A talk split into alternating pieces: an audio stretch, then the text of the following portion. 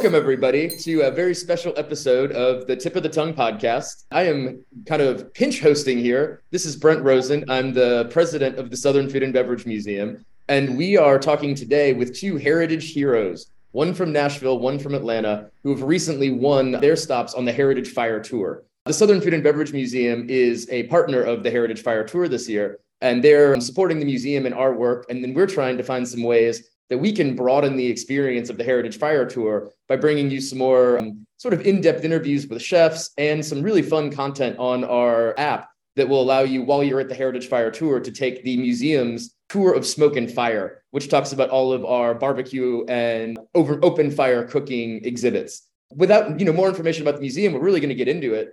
Two amazing chefs that are visiting with us on the podcast today, Levi Rains and Robert Butts. Levi was the heritage hero in Nashville, and Robert was the heritage hero in Atlanta. And to get started, Robert, would you tell us a little bit about your background and your restaurant and kind of your, your cooking journey and how you got here today? Uh, how y'all doing? Uh, Chef Robert Butts here from Atlanta, Georgia. Uh, it's pretty simple. Uh, I grew up around uh, culinary. My family was a big uh, supporter of it. You know, we got together with food, so it was always like a background for me. Um, I am a first generation chef in my family, but you know, when you have that kind of match, you kind of want to go for it. So before all this, actually, I did news and media in Charlotte, North Carolina. Uh, where I actually worked for Channel 9 News, and then, but I was still cooking. So I started to leave my job, uh, go to culinary school, uh, graduated. Then actually, I went overseas and trained in the south of France for like a year and a half in a small town called Villeneuve, um, where I worked in a vineyard, worked with a great chef. His name was Chef Morgan, taught me a few things. Came back to Atlanta, um, started working at some of the top restaurants uh, like Fort and Swift, uh, Turban Lick, stuff like that. And then now um, I'm the executive chef of Twisted Soul Cookhouse and Pours here in Atlanta, Georgia, where we focus on global comfort food. So we take the ideas of other cultures from the travels that we have, and we bring it back to like Southern cuisine. So you see ideas like from a Brazilian style or a Vietnamese style, but we'll keep it with Southern ingredients. Just give like a modern take on you know Southern food. Great. And, and Levi, uh, same question to you. How uh, what what brings you to us today on this uh, podcast, and and what got you to Nashville? Uh, well, yeah, I've kind of like always been cooking. I, I went straight to culinary school and was formally trained at Johnson & Wales um, in Miami, um, straight out of high school. And I stayed down there for about eight years, um, kind of cooking and working through some restaurants. Um, and back then, I actually used to work for the Dutch in South Beach in the W Hotel. Um, then I moved to uh, New Orleans for about seven years. Um, worked with Chef Nina Compton at Compère Lapin and Bywater American Bistro. Um, really had a great time. Um, got to meet all you you guys over at Southern Food and Beverage Museum, yep. which was cool. Um, and then uh, after the pandemic, I kind of like reconnected with uh, NoHo Hospitality, and um, they kind of shared an opportunity to come up to Nashville, so I jumped on it.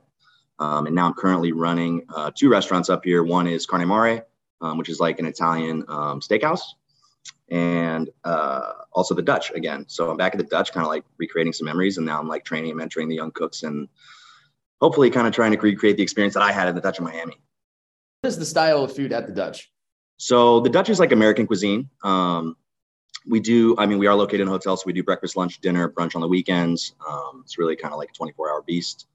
Um, but I always really like the unique kind of perspective of Andrew Carmellini's like view on American cuisine. Um, when they opened in they opened in Soho in 2000, 2009 or 2010. Um, and at the time, he was kind of like the first one that was viewing American cuisine um, kind of like through the eyes of like the immigrant population that like really creates what we love about American cuisine and the landscape, um, how people kind of move to the United States and bring their different cultures and um, experiences, and it becomes part of, you know, the cultures in different states and stuff like that. So it wasn't really like um, as much like regional American cuisine. Um, you'd see more stuff like, you know, lamb neck mole with the arroz rojo, um, next to Korean steaks, you know, stuff like that. So, and there's of course like the New York kind of restaurant element of like steaks, chops, oysters um, as well. So it's really fun. I love it. I think it's like a really dynamic restaurant. And, and Robert, you you sort of talked about global comfort food, but what are some of the dishes people could expect at the restaurant that sort of you know embodies that idea? Um, so like different uh, cuisines, like we you know do Peruvian style food. We got like a lomo saltado, uh, which we use steak. Um, we actually use a nice cut uh, local farm raised uh, steak we use here. But we take like the ingredients. Like typically it's a steak grill with like rice, uh, some type of papas or fries, and nice like sauce, maybe like red wine. So we'll incorporate that, you know, and then we'll use like some Carolina gold rice. Uh, we'd like to use some like some nice uh, potatoes, which we'll kind of do like fondant potatoes. We do like a different take on it, but still still stay true to the culture. and stuff like that. So. And when you are kind of, where do you find inspiration for your dishes? Uh, both in the restaurant and and when you're kind of thinking about things, you know, like the Heritage Fire Tour, and, and we'll get to that in just a sec. But what what, are, what do you look at, Robert? You know, when you're thinking about new new ways of cooking or, or new dishes for your menu. Well, I mean, the thing the beauty part about like food and cuisine is that you know it's, it's ever growing, everlasting, and there's so many ways and avenues in which you can go that is very exciting. So typically, my daily life is what inspires me. Like um, I did recently did like a, a, dish, you know, brown brown butter scallops. I did like a crawfish at uh, sorry crawfish risotto, and it really just comes down to my experiences. You know, I like to go out, um, hang with some of my friends, like to try new restaurants, and then just see like you know what could work together. You know, the best part being a chef is we can be as creative as we want. So we can bring these like avenues that normally people wouldn't think about together. Um, so my inspiration really comes from my daily life.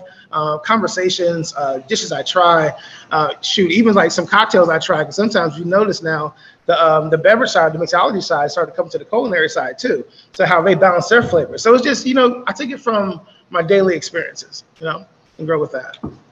And Levi, it's sort of the same question. You know, you're talking about kind of reinventing the Dutch and, and kind of rethinking some of what you did when you were earlier in your career. Where do you where do your ideas sort of come from for that? Well, um, you know, the, one of the great things about this is that it's really collaborative. Um, you know, we have a global chef team up in New York, and uh, the, the corporate chef or the you know the um, like culinary director of that team right now is actually this guy Josh Gripper, who was um, he used to be the pastry chef at uh, at um, Gotham Steak in the Fontainebleau when I worked there as a cook. That was my first job out of culinary school, and he was the one that introduced me to the guys at the Dutch um, because he used to work as a pastry sous chef, uh, sous chef at um, uh, at Cafe Boulud when AC was the was the chef there. Um, so they kind of have like really really far back history. Um, he like brought me over to the Dutch and introduced me to those guys, and um, he, I mean, his career has progressed. He moved into Savory, obviously, and he's like killing it now. Um, and we kind of like work together on a daily basis. I just got a phone with him like two minutes ago before this uh, kind of started, um, and we talk about it all the time. We kind of talk with the other chefs that are in the properties. You know, we have different locations, so um, I went up to New York and helped him open Carne Mare and Pier 17. So I have a really great relationship with that chef, and we kind of like always make sure that our menus are kind of aligned and that we're kind of moving in the same direction through the seasons. Um, so it's very collaborative in a way. Yeah, and it has a lot to do with menu engineering and like what if I can say something, build, you know. Sorry. No, go ahead, Robert. What were you gonna say? Sorry, I didn't mean to cut you off, bro. I, I was trying to agree with you. Um, one thing I do like about it is this new sense of community when it comes to the culinary scene. Um, it's more along lines of more collaborations now, more than like ego based, and it's kind of cool how you can kind of feel or vibe off each other. Like you said, when you come uh, Levi, you're making your menu. You know, same way here. You know, I'm able to you know talk to fellow chef colleagues about ideas, and you know they give their two cents, and it's not like you know you're trying to make anybody look bad. Know, even at the Heritage Fire, you know, it, it just seemed like a big you know, a reunion because everybody kind of knew each other at the same time. And it's like, okay, let me see what you're going to make. You know, we're helping each other, which is really cool, elevate to the next level. Um, at the same time, pushing the broader where the cuisine could go. So I believe I completely agree with you with that, man. That's cool. At the same time, too, it's like that's kind of one of the things that like really like excites me and jazzes me up about these kind of like offsite events. And I can really actually just kind of do a one-off and do whatever I want to do. Um, and it's not something that I need to even recreate. So I can kind of make it as challenging or as, um, as, as streamlined as I want to do it. You know. When you are going out to eat, where what are what excites you the most right now? And, and I don't necessarily mean like particular restaurants, but what styles of food are, are really what you're out looking for when you're going out? Uh, I'll I'll jump in on that. Um, sure. I definitely love cuisine that kind of like comes across pretty simple. Um, one of my favorite restaurants up here now. It's like when you see a plate of food kind of come, it like looks like it has like three or four ingredients, um, but there's always like a little bit of like kind of age or ferment or like house kind of like preparations in there that add complexity to the dish. Um, and then like it just really shines through in like the quality of the ingredients, um, like prepared really well. Like I mean, it might be a roasted chicken with like a sauce that has like whole braised garlic cloves in it, and sometimes you know there's too much stuff on the plate, and like I think you see that a lot in like younger chefs um, kind of like trying to do too much. And I definitely like, you know, suffer from the same thing where you got to edit, you know, when you're kind of developing dishes and take out things that don't need to be there. Um, cause it's kind of distracting what you want. When you want to eat like a nice roast chicken, sometimes that's all you really need. And Robert, what about you? I mean, I can kind of agree with Levi there. Like, um, I like simplicity is key for me. Um, but what excites me is, you know, when you come across a restaurant or, you know, you go to an experience and it's just, you can you can tell like the the love they put into like the menu and the ideas. Like it's not just so much of just putting a menu together, but like you understand these people took their time for it. Um, and one of my favorite restaurants here is called Bon Ton. It's a um, it's like a, a Vietnamese, Asian, Cajun fusion restaurant. But it's just the way they come up with their their their menu ideas or the, the dishes. It's so like out there, but it makes sense um, it's just nice. What gets me excited is I get to try new people's ideas. Like I love trying new food. like you know what I mean? Like it's it's it's just like I want to see because basically your food is your story, right? No matter what it is, your story is everything we've been through through our journey. So when I go to a new restaurant, I get very excited. Um, it's not so much of uh, looking for a particular thing. It's just more of I just want to see what the experience is going to be about. Um, so that's actually more than anything else. Yeah, that's like kind of one of the cool things too. Like when you read a menu and you like you like place your order, but then like when the food comes out and hits the table, you're like, oh shit, that looks great. yeah, that's exactly what it's like. Like you were kind of excited, but once you see it, it's like, oh yeah, like whoa, this is like, oh yeah, I'm, I'm ready for this. And so the Heritage Fire Tour, that's what's brought us all together. Both of you will find out about the Heritage Fire Tour. After you're uh, You want to go first, man? Uh, go for it. Uh, well, I found about it uh, actually through Food and Wine. Mm-hmm. Um, Shannon was doing was a part of it, and um, you know we're doing it for a while in Atlanta. And she was like, "Hey, Rob, I got this dope concept coming up that we've been doing, which is the Heritage Fire. I never competed the last two years before, but um, this year I said, you know what, you're hounding me. I'm gonna try it out and see how it goes. So I really got through it with food and wine. That's how I got introduced to it. And then you know, of course, um, it's been going on for a long time. So you know, you look it up. It started in Napa, stuff like that. So the history of it was really good. So I was very intrigued, like interested to get into it. Gotcha. And so you mean so like, from Atlanta Food and Wine? Yeah, from Atlanta Food and Wine. Atlanta Food and Wine. Gotcha. And Levi, what about you? Where did, how did you find out about the Heritage Fire Tour? So I've known about them for a pretty long time, actually. We when I was in Miami and I worked at the Dutch there, um, we my chef Connor competed in uh, Cochon 555. Um, so I helped him with that, and we did like a barbecue series the first year. He competed the second year, um, and so I've been watching. Him. I've been following him for years. I saw them kind of like transition into Heritage Fire, and um, they never really participated in New Orleans, so that was kind of like off the table. And then when I moved here to Nashville, I saw like tons of marketing for it last year. So this year I was like, I reached out to my buddy who um, from Bourbon Steak who competed in last year. I was like, hook me up. How did you get ready to do the Heritage Fire Tour? And and did you have help from your teams and the restaurants? Yeah, definitely. Um, for me, I mean, you know, I, I've done a lot of uh, larger scale events like this before. Um, so I'm pretty comfortable with like kind of creating the prep list and like thinking about how I want to do the dish. This one is like definitely a little bit more challenging in the aspect of like the live fire element, right? Um, and wanting to have some kind of like element of like showmanship when you're out there, um, because it's kind of funny, like mentioned like Francis Mallmann, and I know a lot of people like do these like crazy contraptions and try to like build this huge thing or roast a whole animal. But especially when you do an event like this, it can be super challenging because you got to do all that preparation in, in advance. So by the time you're serving people, you're not really going to have a whole animal like on the spit, right? You're going to be like chopping it up and breaking it down. Um, so I always try to do things that are like kind of ready in advance. Um, and the first thing I did was walk all the levels on my property because we have a bunch of random like banquet equipment and stuff like that that's not necessarily in use. Mm-hmm. Um, I found this big plancha, like a propane plancha. Um, that was really cool piece of equipment. I was like, oh shit, I want to bring this. And like, what am I going to do with this? And that was kind of like where my idea started. Um, so I definitely like wanted to use like a little local product. And um, because I had the plancha, like the, one of the first things that came to my mind was um, dosa which I've never really made dosa before, but I like, you know, I just kind of like see little videos and clips of stuff online. So um, that kind of like got really exciting for me to like try something new. Um, so I kind of like went on my way to um, to go and eat some dosa, to do some research, um, and uh, yeah, I ended up doing uh, like a fresh crispy dosa where we fermented um, rice, uh, some like jasmine rice, uh, lentils, and urad dal uh, with a little bit of fenugreek and like puree into like a batter. Um, it gets like super crispy. It's a little bit like a sourdough, um, and it's only cooked on one side. And I kind of like originally had a vision that I was going to make these huge dosa and like roll them up into like like massive burritos and like cut them up like sushi or something like that. Um, and so like as I got closer to the event, kept thinking about how like I was going to execute it. That kind of like evolved into like a smaller piece, uh, just like kind of served with the curry.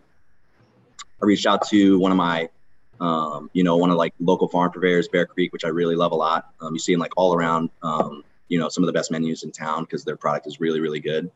And I was like asked him to hook me up with a lamb farmer. It was a guy that used to work for her. He's like super excited. He actually like pushed off his delivery for me because he had to go do like ultrasounds on some sheep. Uh, That's just, like, he was like super jazzed up, and it was really great to meet him. I'm gonna try to continue that relationship as much as possible. Um, so we got some whole lambs from him. uh, delivered, and and I think uh, praised a really really nice curry. And then actually another unique product that I got for this event that really surprised me was I got some like young Thai coconut um, that was like just the meat, like the jelly meat, um, in like one pound bags, like shipped in from Thailand. Um, because I wanted to do a, a fresh coconut um, chutney, but it's really hard to find products like that here in Nashville. And also, like, I didn't necessarily want to get like, you know, 300 coconuts and break them all down. Right. Uh, so I just kind of like went for it, and I was actually really pleasantly surprised by the product. And I used that like just blended it with some of the uh, tempering spice. Um, we so we did like basically the whole dish was um, curry lamb dosa with some roasted sweet potatoes that were like roasted on the uh, on the fire um, with uh, coco- uh, minted coconut chutney and uh, tempering. That That sounds. sounds. It was really good. And honestly, like I mean, Brett, you've I think you've had like you've had curries that we've cooked before. Um, Sure. You know, Penn and Bywater, we used to always do like the rabbit curry and stuff like that. So uh, I did cook like everything for this event personally. I did all of some pasta stuff and like really put some love into it. Um, and then like I, I, you know, definitely brought the crew out. Um, I needed like two people on, especially like because the nervous part is like making the dosa a la minute. Um, was like, you know, if you get behind on something like that when you're serving 700 people, like you're gonna go down in flames. And when we used to do these events, like back in the day, we would always kind of do cold, cold dishes, um, you know, pates, terrines, things like that. And we would always like look at some guy. We would always look at some guy that's like deep frying something or like cooking something on a little plancha, and they have a line like you know 50 people, and we just kind of like laugh at them and like you're stupid. Um, so I was like kind of kicking myself. I was like, oh, but it, but it's cool because it like gives me nervous cook energy. I know I have the tools and like ability to kind of execute it, but like going into it, you're still always like, fuck, can I execute it? Um, so it was really fun. Yeah, and Robert, kind of the the same. Tell, tell me this a similar. You know, how did you get to to Atlanta and and your dish? Uh, well, so like certainly, but like you know, I've done a few of these food festivals. I do it all the time, and you know, it's always very exciting. Um, but the exciting one about this one was like the live cooking over the fire, because you know, you know, we can get like a smoker or something like that, or like you know, a grill. But it's like the what I contra- like you said, the contraptions they were making, the stuff you would see was just beyond me. Like you know, the big, um, the big uh, barrels and everything. So I mean, um, it was a very good time, and you know, having the support of the restaurant team and stuff like that means a lot because you know I can go to them about my ideas and they can try it, um, and they'll give me honest feedback. They're not scared to tell me if it's if it's trash at all, which I can really appreciate. Um, so this year, you know, uh, I wanted to do something a little bit, you know, different. Um, so I did go the same route with lamb. But I did uh, smoked lamb belly. Um, I did um, a Phil P. Um, Johnny cake.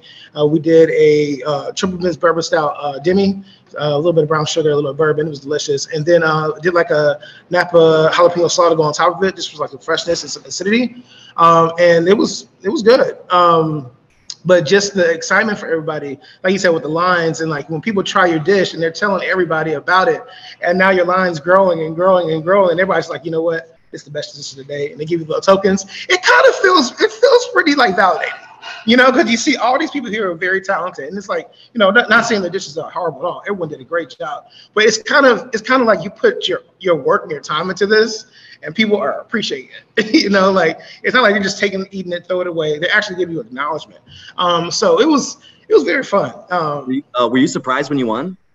Um, I was I was actually surprised when I won because you know it's a it's a it's a lot of big name chefs here in Atlanta, and so you know I was just when I go to these things, I just like to have fun. You know, like it's like it's a time away from the kitchen, from the restaurant for like a few hours, even though we're still technically working. You know, we're still we're, at least we're outside a little bit. Um, outside, the sun's on your face. Outside a little bit, and they, and they give us like a beer or a cocktail. Well, it's cool because like when, when you have the people in line that are like telling you that you have the best dish, because we had a QR code, not the tokens, right? So like Yeah, I always kind of take it with a grain of salt because like everybody kind of I, I think some people kind of soften their interaction with the chef when they get to the front of the line by being like, "Ooh, that was delicious! Like that was my favorite thing," and I'm like, they're telling everybody that. And it was Yeah, funny. We were actually when we when they announced the winner, like we were just trying to take a group photo before we broke down. And so like you know, I because I brought some like front of the house reps with me as well, so we could really like engage with the guests and like tell them about the restaurants and try to get some people in. And um, they like we were like we had the whole group in front of our table like taking the photo, and then like all of a sudden all the photographers started coming up, and I was like, and I was like, oh shit, you guys like came perfect timing. How'd you know? Like let, yeah, let's get some nice shots. And then like they announced, I was like, oh snap, that's me. That's pretty funny. Yeah. that is funny. Did you, uh, Levi? Did you like jump for joy? Or were you like calm about it, like, yeah, I did it? I like ran through. I like gave some high fives and stuff like that. I didn't really know where I was going. I was like, they were like kind of leading me. So I did a whole dance, right? I, Because, like you said, like I don't really go for that. Like it's a competition, but I just kind of went to have some fun, cook something really nice, and like try to engage with people that don't really, that never really like see us in the restaurant, you know. Um, well, and also like hang out with some other chefs. You know, I always like like meeting other other local chefs that are there cooking, trying their dishes, and like getting to chat them up a little bit, have a cocktail. Um, it's always like really fun for me as well. Did uh so Levi, you mentioned that it was 700 portions, and I don't I didn't realize it was that many. And and so for both of y'all, that's a lot to serve. And and Levi, you talked a little bit about kind of like how you could get into difficulty when you're sort of trying to make things hot as you go. How yeah. do you kind of figure out when you are cooking something, you know, and then serving it, the like the math behind that. How do you avoid a long line, or how do you keep things moving? Um, I think it's just like stream, like like you have to really like envision the process and streamline it. Um, so obviously, like mine was a braised dish with like three touches, four touches. Um, and really, the most important part was just making sure that the curry was hot, that the herbs were not wilted, and that the dosa was hot and crispy. Um, so we actually like threw away tons of dosa because I was just like, just make as many as you can and like kind of roll them up. And if they start getting soft, then just toss them. And it was actually cool because it was like kind of chilly outside. So like the plancha, we put it up right next to our table and it was like really steaming a lot. Um, so it was like a really cool kind of little centerpiece. And we would just like have, um, I actually brought a whole hot box with me um, from the hotel. Like they have, they have a bunch of hot boxes for banquets. I was like, I'm just going to bring a whole box. Um, so we had the grill fired up and we just kind of like reheated the curry um, like roasted, you know, re-roasted the uh, the sweet potatoes over the fire and held everything in the box, and then we would just drop like one pan out at a time on the on the grill. So like make sure everything's like really nice and hot and accessible, and have like some smaller pans um, to kind of like ladle a little bit in. Turn around to the plating table. You have one cook like lining out, um, you know, 20 or 30 uh, plates at a time. Somebody hits with curry, somebody follows with chutney, somebody follows with sweet potato, somebody follows with tempering, somebody follows with micro herbs, and then we transfer it to the front table and just hit them with dosa and hand them to the guest. And Robert, what about you? How did you how did you get through the process of yours? Well, I mean, you know, you know, it takes it takes a village. You know, it takes a whole team to get through all this. But it came with the preparation of like, okay, if it's 700 portions, let's break this down. How many how many pieces can I get out of this one cut? You know what I'm saying? So I will I will monitor how many pieces. I at least try to get 20 out of each side of the lamb belly. That way I know what the amount that I prepped, I can hit the number easily. And then like he's like Levi said, keeping that sauce hot is like the most important thing because that can get you through a lot. Um, so we had someone on the smoker who was making sure the lamb was hot. Then we had like a hot box that we would put the lamb in. Somebody was in charge of making the Johnny cakes. Um, somebody was in charge of laying out the boats. Someone was in charge of the, the, finished micros. So it was a whole system. And by the point you get into that rhythm, Levi, as you know, when you get to that rhythm, you know, it just starts pumping. It's like we got the system down. We know what to do. We're, we're lined out 30 plates at a time. Our line is moving, even though it's long, and that's that pays that pays a lot um, to it too. Like people notice that, like the guests notice that, like yo, these like you know, being a chef is also being like very organized, very efficient, and you know, no matter what situation you're in, you're able to adapt. And so, you know, we're doing this outside fire, open fire competition, and we're still able to bang out plates like we're in our actual kitchens. It's like, yo, that's impressive. it's really impressive. Well, and I think that's, baby. Yeah, I, I think that's really, you know, what my takeaway from this because I, I am going to go to the uh, Heritage Fire uh, stop in Austin in May, but I, I have not yet been to one, and it, it sounds like these are incredible operations that the chef participants are pulling together to make all of this happen. And you know, as someone who you know going to a festival like that, where you know, do people have the expectation that it's going to be that sort of level, or are they sort of blown away when they get your dishes? I think it depends because, like, a lot of times with these festivals, there are people who come for the food, but a lot of people come for like this the environment. You know what I'm saying? Like it's a it's, a, it's sponsored by you know, liquor companies, stuff like that. They just want to have a good time. So um, I think the expectation is you know, similar like everyone else, they come in knowing it's a food food and food festival. We have some drinks, try some dishes. But over time, you know, as you get to talking to the chefs, you get know uh, getting to learn more about the people involved. It it grows a little bit more. People are like, okay, this is it comes from like an event to an experience, um, which is you know taking away from everything that we're doing. Um, and so I have one more, you know, sort of question about. So it's live fire cooking, and we may not have really like described that you know, as well as we could have. But I think live fire cooking is one of those areas that like 10, 15 years ago, there weren't places that would go on, you know, kind of talking about themselves as a live fire cooking restaurant. You just didn't really see that. And so, like, what when someone says live fire cooking, what does that really mean? You know, because it's not barbecue. There, barbecue is a kind of live fire cooking, but what what does live fire cooking mean to y'all? For me, it's just grilling. I mean, I don't know. I don't. I don't think there's anything like top secret about it. You use a flame. Yeah. Uh, and I think like when you use the term like live fire cooking, it specifically means that you're like cooking down wood into charcoal and using that charcoal to cook your food. Um, which, in all honesty, it's like it's just one of those trendy things that like uh, all these like kind of old school techniques kind of come back in waves. Like pate en croûte might be super hot this year. Pithiviers might be like super hot next year. Um, Ratatouille is going to make a comeback. You'll see it on all these menus like maybe 20 years from now. Who knows? Um, so I mean, obviously, like live fire cooking is one of the most like primordial like kind of styles of cooking. That's where it all started, right? Applying heat um, to cook a protein or cook a vegetable and change its texture and flavor. Um, that's where it all started. So I think there's like something inherent, like all of us, like cooks, like as you develop your technique and as you get better and better at cooking, kind of relying less on technology, less on um, equipment, and getting back to the basic, because that's where like the joy comes from, is like manipulating um, the product and like using your senses to kind of like make the calls, right? And it just takes intuition, but you build that intuition by years and years of cooking and learning how things react to different types of heat that's applied to it.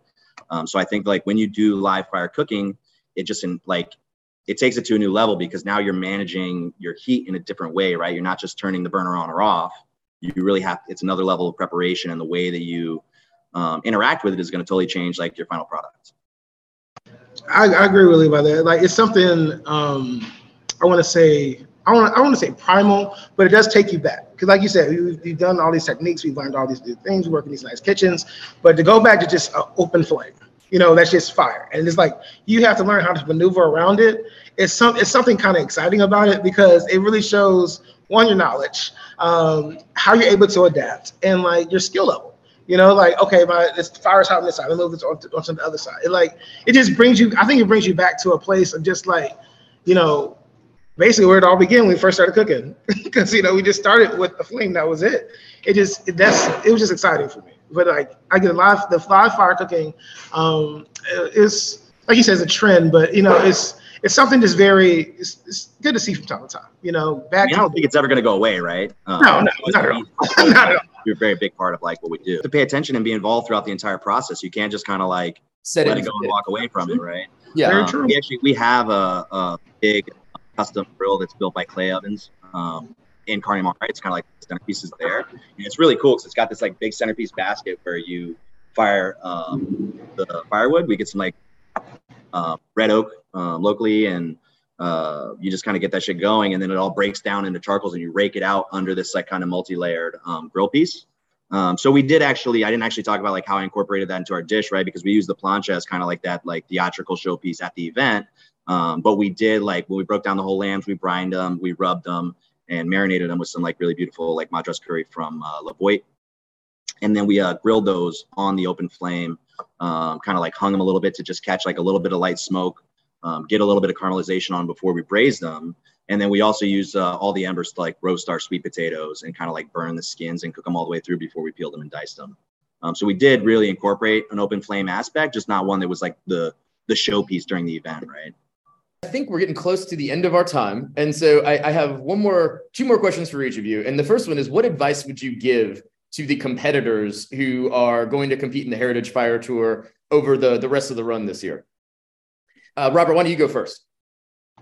if I can give any advice to um, the competitors who are about to go into this, it'll be one: um, don't overthink. You know what I mean? Like, uh, you know, sometimes simplicity is key. Um, have fun with what you're doing. Like, you know, realize that you you are a chef, you are talented. Don't compare yourself to others. And like, um, in the day, just cook the food that you love, man. Like, and it will go a long way. That's all I can say right there. And Levi, what's your advice?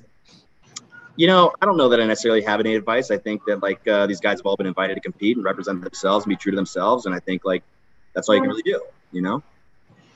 And uh, what advice do you have for people who are coming to the Heritage Fire Tour, the guests? Robert.